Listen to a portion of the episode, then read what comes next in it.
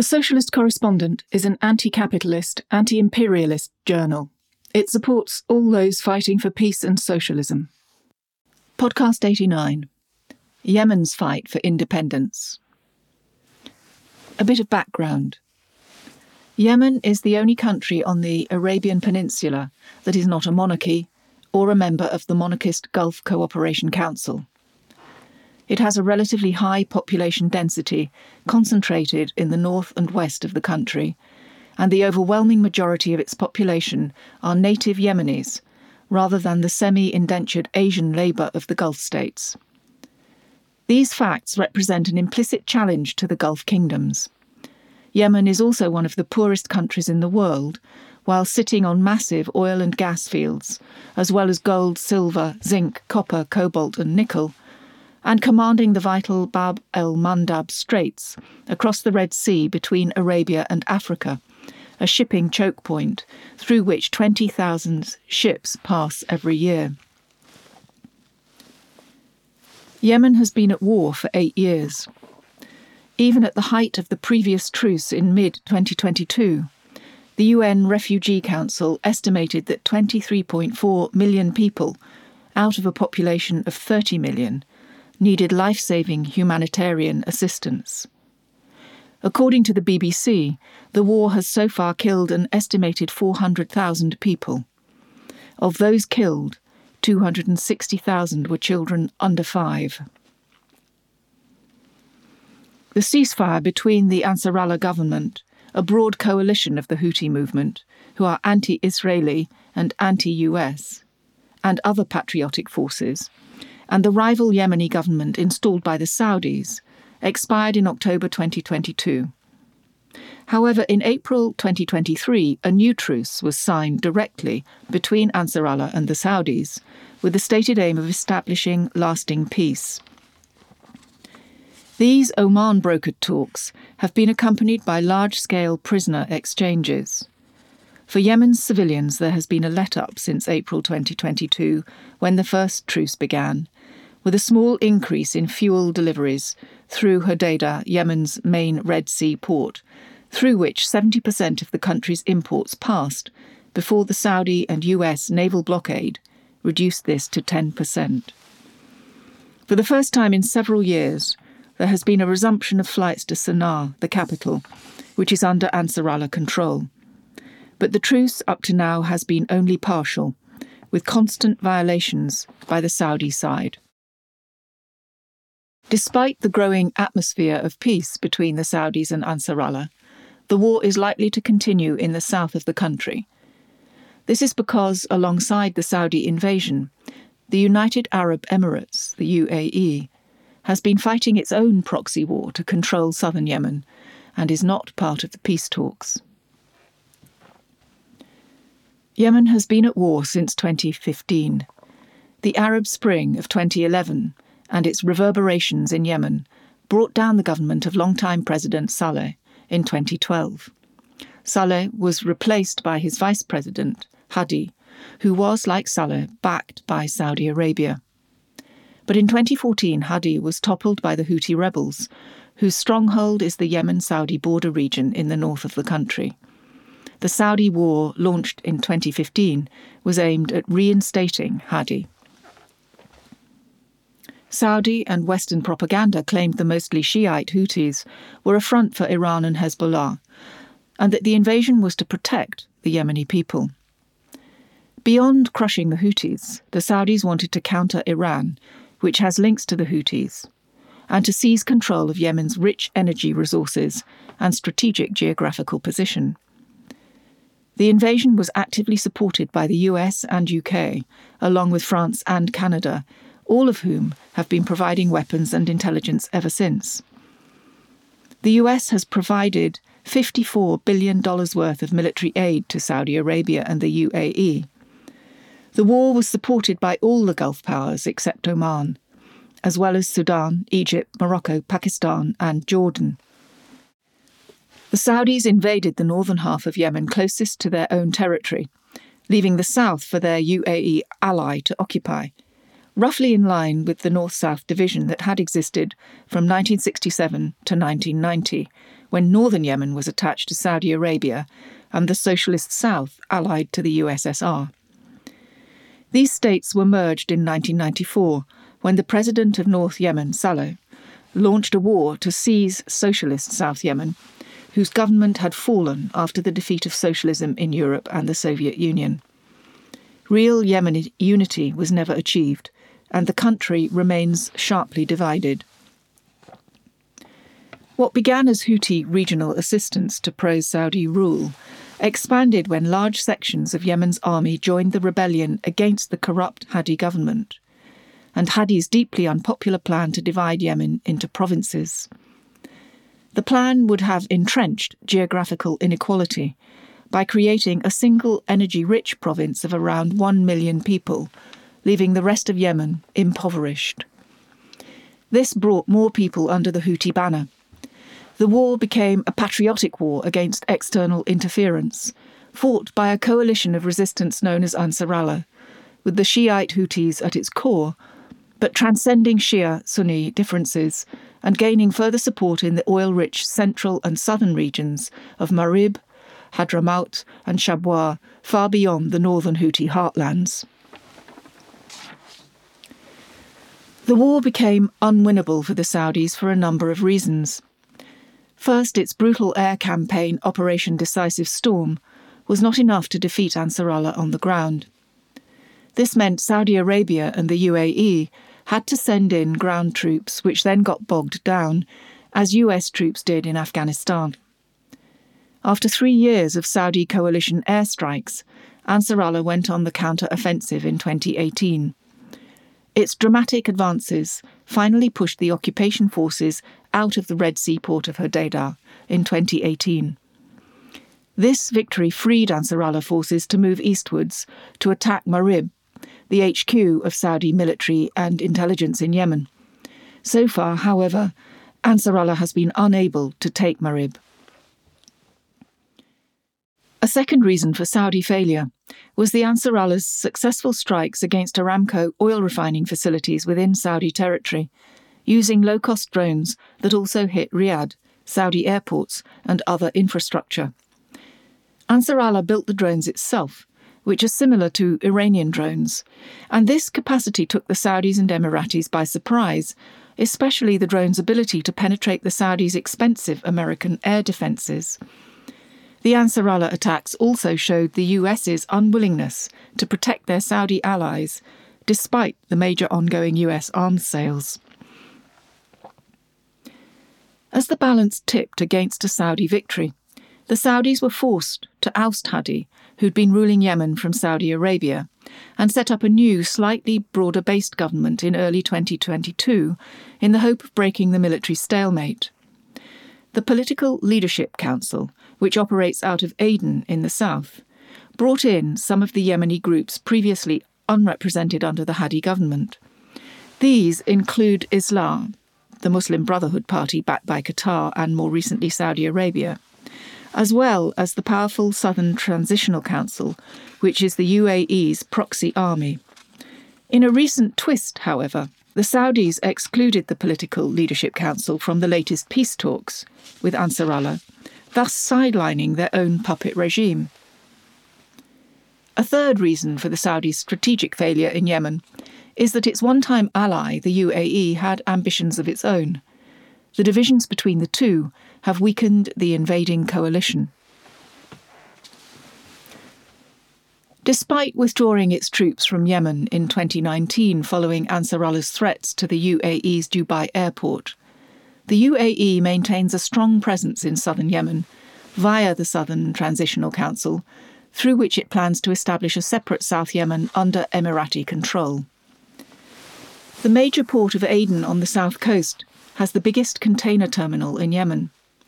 It also houses Yemen's biggest airport, after the Saudis severely damaged the airport in Sana'a in 2015.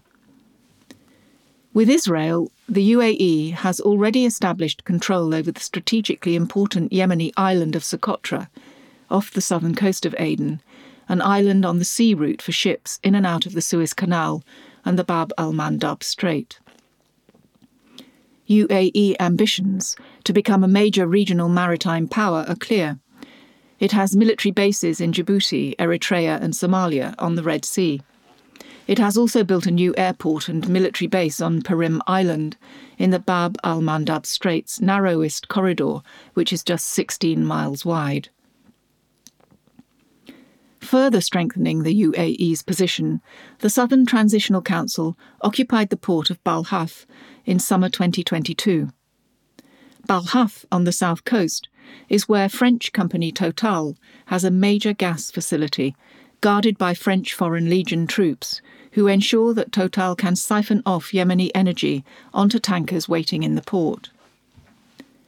Another UAE proxy militia, the Crack Giants Brigade, has successfully prevented Ansarallah from taking over Marib. In doing so, it defeated the Saudi backed Islah Party, which also had designs on the province, and is now severely weakened.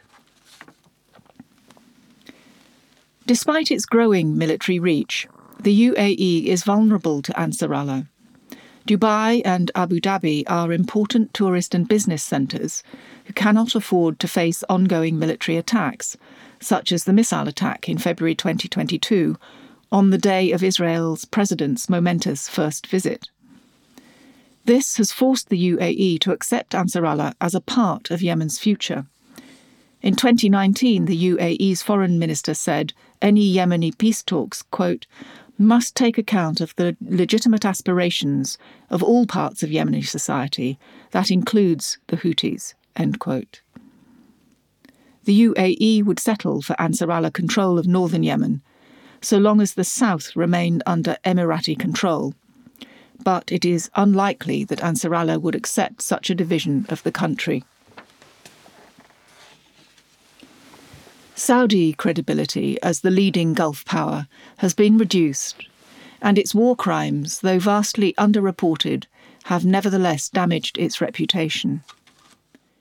By contrast, the UAE has advanced as a major player, leveraging its new closeness to Israel under the Abraham Accords, the Trump era plan to place Israel at the centre of the Gulf states, which in turn is allowing the US to pivot away from direct rule over the Middle East so it can focus on China.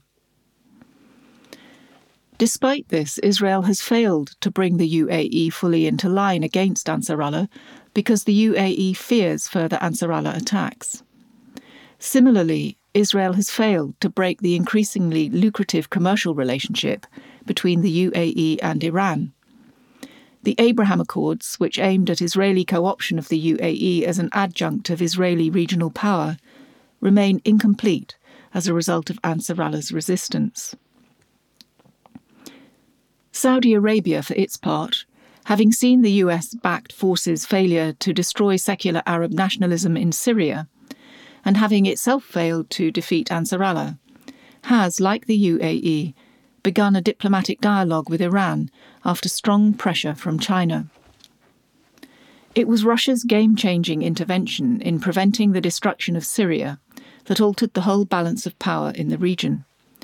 Syria's survival has made possible a series of patchings up of fractious Middle Eastern relations between Egypt and Turkey, Egypt and Qatar, the UAE and Turkey, and most significantly, Saudi Arabia and Iran. On a broader level, the challenge Russia has thrown down to US power in Ukraine and the Western need for energy have given the Gulf states greater autonomy from US hegemony. These states have refused to impose sanctions on Russia, and OPEC refused to boost oil production when ordered to by the US. The Saudis have applied to join BRICS, are stepping up military cooperation with China, and considering selling oil to it in yuan. Xi Jinping made a landmark trip to the kingdom in December 2022 and concluded major deals with the other Gulf countries, as well as ushering in the 2023 Iran Saudi thaw. Only Qatar, which hosts the biggest US airbase in the Middle East, has bowed to the US's rules and is supplying extra energy to the US and Europe. Saudi anger with the US does not mean its ties with Israel are weakening. Major commercial links, such as the new Israeli Saudi transnational railway, joining Israel to the Gulf, are underpinned by Bahrain's accession to the Abraham Accords. Because Bahrain is Saudi Arabia's client state, it joining the Accords effectively allows the Saudis to achieve normalization with Israel without doing so officially. A decolonized Yemen would change the Middle East in several ways. First, it would weaken the Saudi ruling class, whose reckless Yemen war has cost it over $500 billion and its military reputation. It would also give Yemen control of the Red Sea and Suez sea routes, allowing it to become an important trade link between Africa and the Gulf, and a possible hindrance to the free passage of ships to and from Israel. It would give Iran a secure ally in the Gulf, an ally self sufficient in energy and weapons production. This would strengthen the alliances Iran has been building with Hezbollah, Syria, and the Iraqi Popular Mobilization Units. Ending UAE military influence over southern Yemen and its direct presence on Socotra Island, a tall order, could establish Yemen as a hub of east west maritime trading and diminish the UAE's expansionist role commensurately. A peaceful, united Yemen could also boost China's Belt and Road project. Yemen's 10 ports, stretching round its southern coast on the Indian Ocean to the Red Sea on its western coast, could facilitate fuel exports to China, as well as China's links with the Horn of Africa, according to political analyst Yassin Tamimi. Aden, the biggest of these ports, could eventually join China's string of pearls, ports linked by the Belt and Road Initiative across the Indian Ocean. Iran's accession to the Belt and Road Initiative in 2021 points to this future for Yemen. As China based Yemeni commentator Hisham al Kaulani puts it, quote, In a post war Yemen, the BRI could be a catalyst for increasing bilateral trade and economic cooperation, as it has been for other Gulf countries. End quote. This, however, requires peace and stability.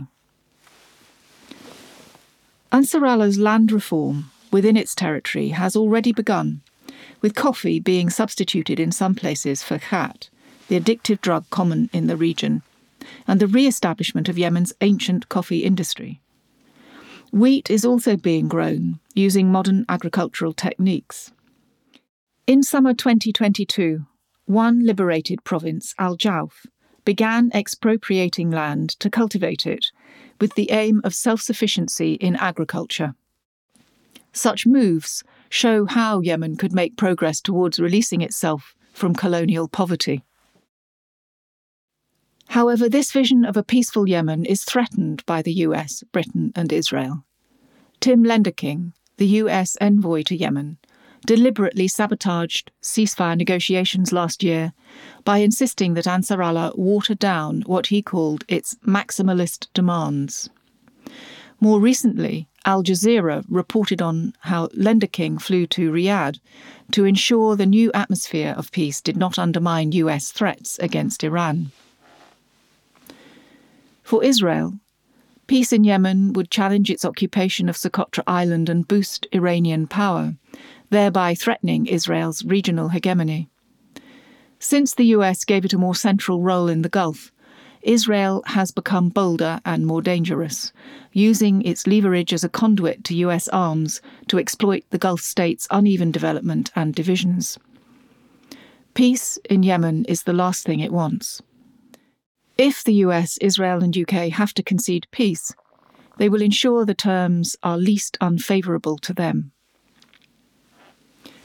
Campaigning for British withdrawal from interference in Yemen should be our priority as a step towards peaceful, decolonised Yemen, including an end to all British weapons sales to Saudi Arabia and the UAE. A lasting peace would not only benefit the Yemeni people, but would reduce the room for manoeuvre of the Western warmongers everywhere. If you'd like to read more or to subscribe to the journal, you can do this via our website at www.thesocialistcorrespondent.org.uk.